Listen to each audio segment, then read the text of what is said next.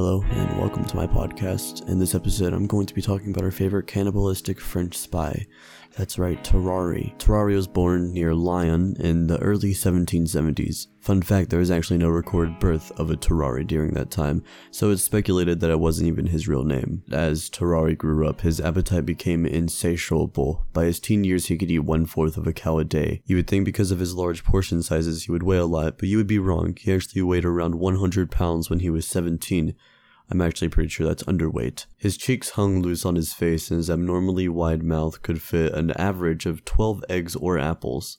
At some point during his teenage years, his parents were sick of him eating them into poverty, so they kicked him to the streets. With no labor skills or work skills, he was forced to dig through trash, steal, and eat animals before he became a street performer.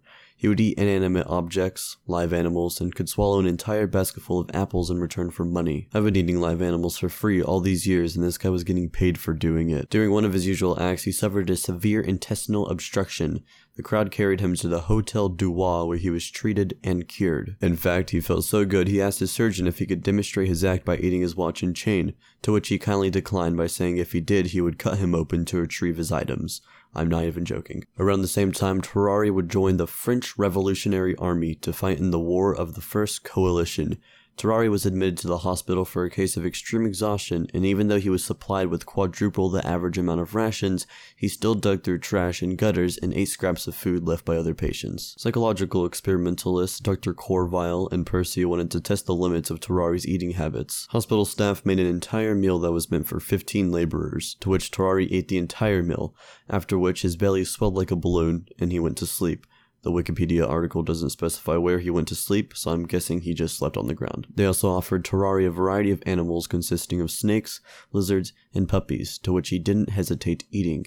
He also tore a cat's abdomen open with his teeth and drank its blood, proceeding to eat the entire cat. General Alexandre de Beauharnais saw this and thought Tarrare could be a military courier by ingesting a wooden box containing a document, to which he confirmed by making Tarrare ingest a wooden box containing a document. So they packed him up and sent him across the Prussian lines, disguised as a German peasant.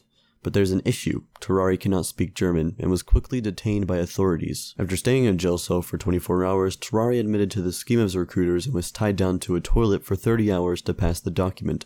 Turns out it was just a dummy document asking for the receiver to write a letter to the general confirming that the message got to him successfully. After they pranked him by fake hanging him, they beat him around good and released him near the French lines.